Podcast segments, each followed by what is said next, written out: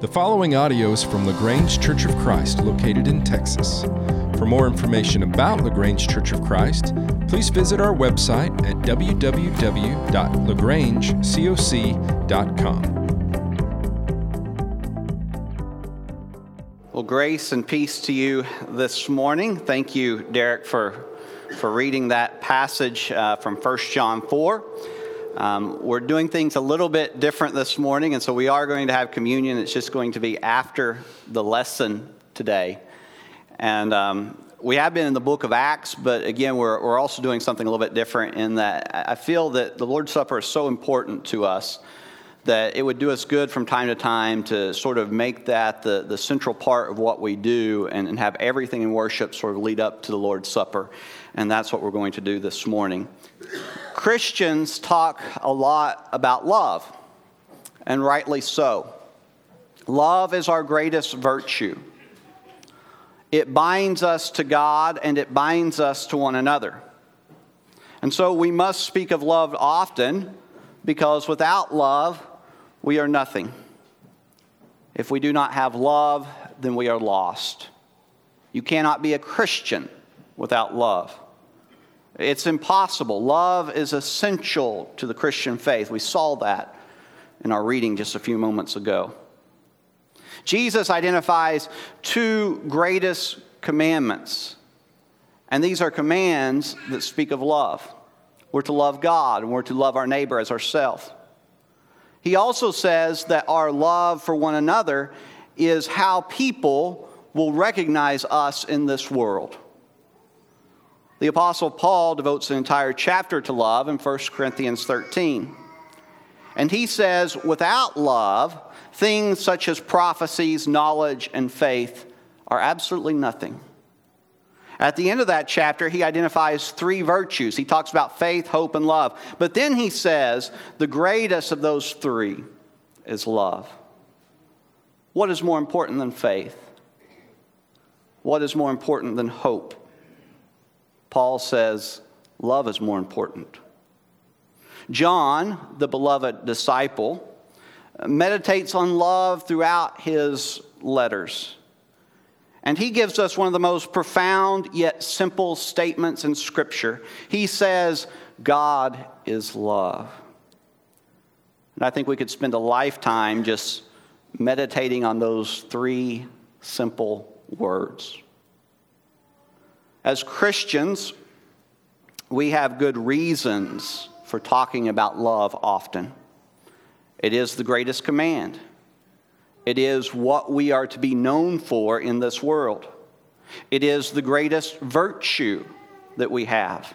It is who God is. And over and over again, the Bible, we're directed towards love and its significance. Jesus, Paul, John, and others remind us just how important love is. It's at the core of who we are as Christians. And so, if we place anything above love, then we're doing Christianity all wrong. If we place faith above love, or hope above love, or truth above love, then we have misunderstood what Christianity is all about. Now, all those things are important, and we need them but they're not more important than love. Jesus is asked, What is the greatest command? Paul says, The greatest of these is love. And so when love is spoken of by both Jesus and Paul, we find this phrase, the greatest, because there's nothing greater than love. So, what is love? Well, that's actually a very important question, especially considering the times in which we live. We think that we know what love is. We all have people in our lives whom we claim to love. It's a word that is used quite frequently in our culture. We say that we love uh, certain TV shows. We use it of uh, of sports teams that we endear ourselves to. We say that we love our favorite foods. And at the very same time, some of us are very hesitant to use this word in regards to people. We feel uncomfortable sometimes saying that we love someone. I think that's because we recognize that there is power in that word. It is a word that means something. And so, um, although we use it lightly in some ways, in other ways we do not.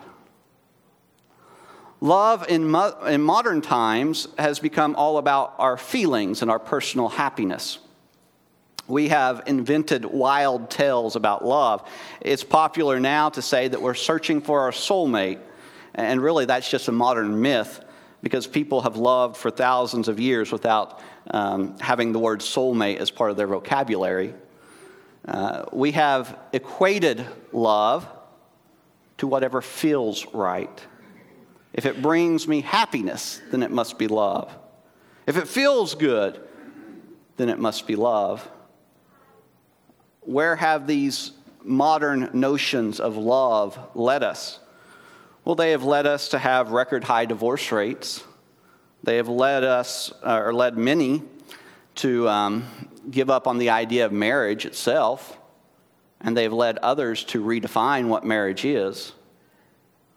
And so our modern notions of love have not led to longer lasting relationships. And although we have sought happiness for ourselves, happiness is not always what we have found. So, what is love?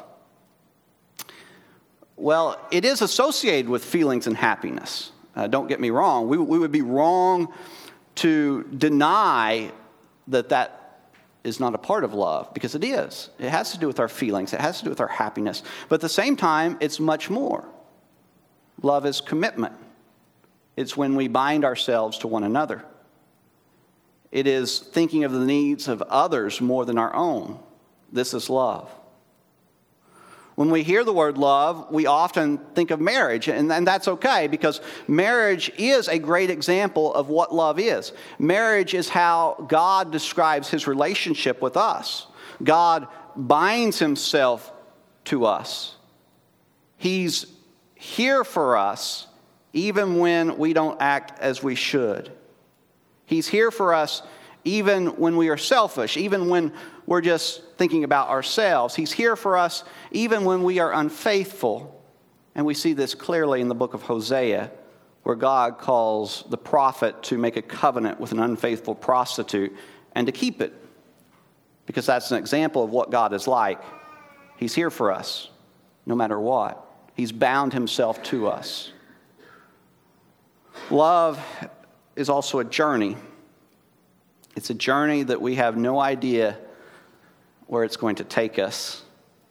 Uh, this picture was taken a little over 11 years ago. And, and shortly after that, uh, Laura and I made a commitment to one another. Uh, we were kids then, and now we have kids of our own. And, and a lot has occurred in those 11 years. We had no idea that we'd end up in Texas, uh, but we're glad that we did.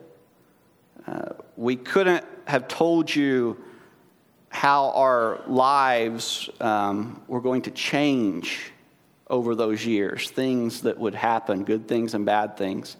And we're different people than we were back then. You know, life happens. Uh, you grow up, you mature as the years go by. Uh, some days are better than others, some years are better than others. But throughout it all, love has bound us to one another. And so, no matter what happens in life, and, and a lot does happen, we know that we're in this together. Uh, we know that we can trust one another. We are united, and we're working towards the same goal. But love is not just for marriage, love is for the church. It's who we are to be as Christians. And love is visible, it's something that people can see. Jesus says, People will know that we are disciples by the love that we have for one another. And so it's something that people in the world will be able to identify us by. Our love is not just feelings for one another, it's how we treat one another, it's what we do for one another, it's how we speak about one another. It's giving one another the benefit of the doubt. It's sharing meals together and it's getting to know one another. And so love is all these things. And when love is absent, people see this as well. We've all been around a couple who are struggling in their marriage, and they're always arguing. Uh, you know, they, they continually put each other down. There is a lack of trust in the relationship, and that's obvious. And no one wants to be around that couple where love is absent. And the same is true of churches. People are able to recognize churches where love is not present. And so instead of being known for their love, they're known for something else. Uh, maybe they're known for their doctrinal stances, or, or maybe they're known for what they say about other Christians. They place other things about love above love, and it shows. And this is not a picture of beauty.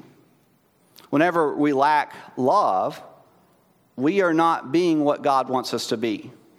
A marriage without love is not a godly marriage. A church without love is not a faithful church. And so, love must be at the center of our relationships. And this is not just an opinion, this is not just a nice thought. This is an absolute must. If we don't love, then we've completely missed the point of the Bible because love is who God is. John makes this clear in 1 John 4 8. Anyone who does not love does not know God because God is love.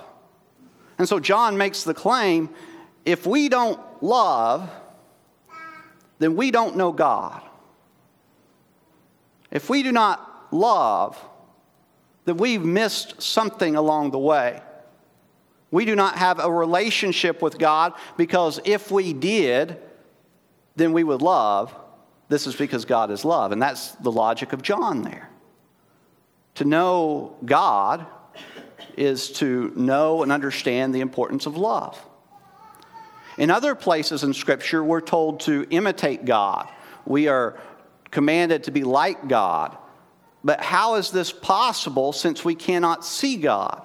Well, Paul actually explains this in Ephesians 5 1 and 2 where he writes, Therefore, be imitators of God as beloved children, and walk in love as Christ loved us and gave himself up for us, a fragrant offering and sacrifice to God.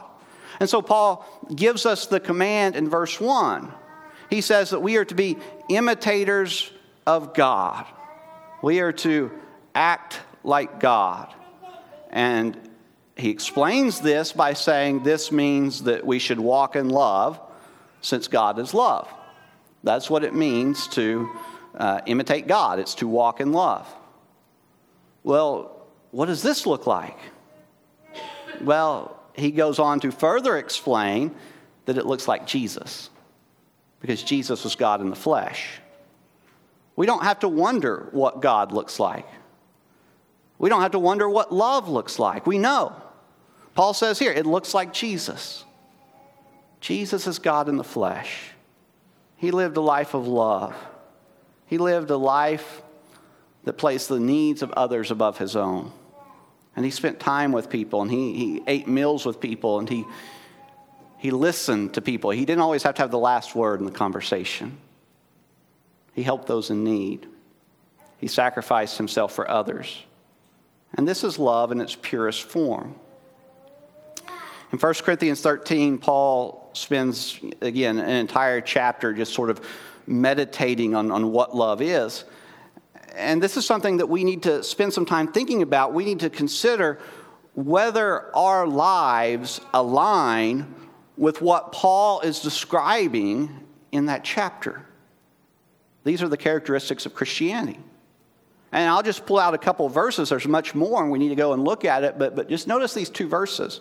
Love is patient and kind. Love does not envy or boast. It is not arrogant or rude. It does not insist on its own way. It is not irritable or resentful. And so here we're given some very specific things about love. If we're going to be loving, then this means we must be patient. It means we must be kind. It means we, must be humble and polite and, and willing to let others have their way. This also means if we are doing the opposite of any of these things, then we are not loving. If we are impatient or if we are unkind, then we have not shown love. If we are envious, boastful, arrogant, or rude, then we are not acting in love. If we insist on our own way, then love is not in us. Of course, you know, love is more than this, but it's helpful to have something like this in 1 Corinthians 13 where it's a, it's a list to look at. These are the things that we need to be doing if we're going to be devoted to loving one another. So, could love be any more important? We've outlined many of the important passages in the Bible regarding love. Um, we've seen that, that God is love. Who He is at His very being is love. You know, John could have used all kinds of different things, but no, he says love. God is love. Now, the Bible doesn't say God is truth or God is hope. Those are important. Again, we need those things. But what's important is love. Jesus identifies the, the two greatest commands as loving God and loving others. These two commands are more important than any other command that we have.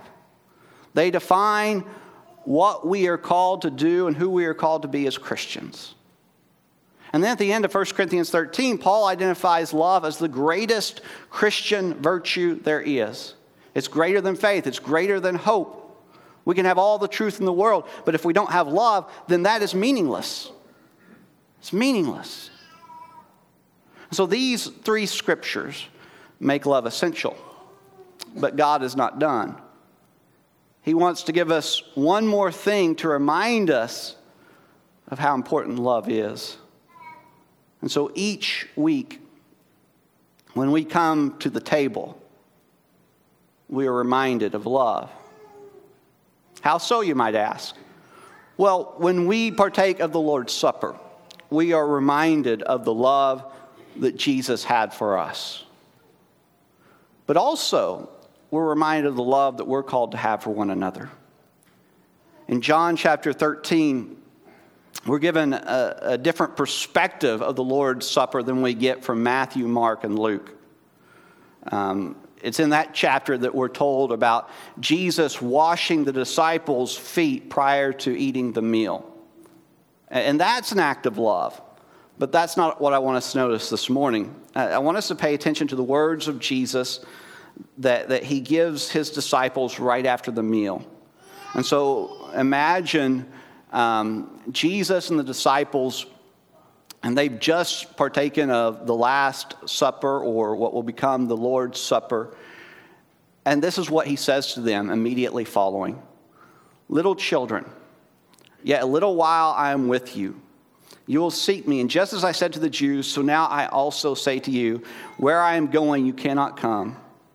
A new commandment I give to you that you love one another, just as I have loved you you also are to love one another. By this, all people will know that you are my disciples if you have love for one another. This is an important command about love. Um, but it's made even more important in that it's given immediately after Jesus instituted the Lord's Supper. And so when we come together on Sunday morning and we partake of this meal, we're not only communing with God, but we're also communing with one another. Um, we can only do this if we have love for one another. In 1 Corinthians, Paul chides the church for how they were practicing the Lord's Supper. Uh, the, the, one of the problems was they, they weren't waiting for one another, there were divisions among them. Um, now, they were doing what they were commanded to do. They were eating the bread, they were drinking the cup, but they were not doing it in love. What happens when you obey the commands, but you do not do them in love?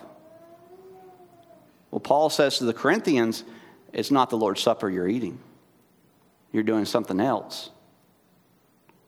He says, without love, the Lord's Supper is meaningless. Without love, what we do as Christians is meaningless. And so, as we gather around the table this morning, we need to remember that Jesus died for us. We need to reflect on the love that he had for us when he willingly went to the cross. But that's not all. Uh, the supper is not just all about what Jesus did for us. That, that's where it starts. That's the, the central part of it. But it should also lead us into something else. It should lead us further because it's also about our love for one another. And so, as we eat the bread and as we drink the cup this morning, let us be reminded of the words Jesus spoke on the night that he partook of this meal with his disciples. Let us reflect on the new command that he gave them, a command that we're expected to live by today. And so we're going to sing a song to pre- prepare ourselves to eat this meal. As we do this, uh, we don't want to make the same mistakes the Corinthians did.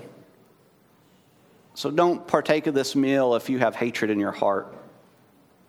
Don't eat the bread and, and drink the wine if you have something against your brother or sister and you have not made it right. As we sing this song, allow the love of Christ to fill your heart. And if you need to use this time to offer a prayer to God and, and to get right, then, then do that. But let's be reminded of the love that God has for us and the love that we are to have for one another as we now join our voices in song.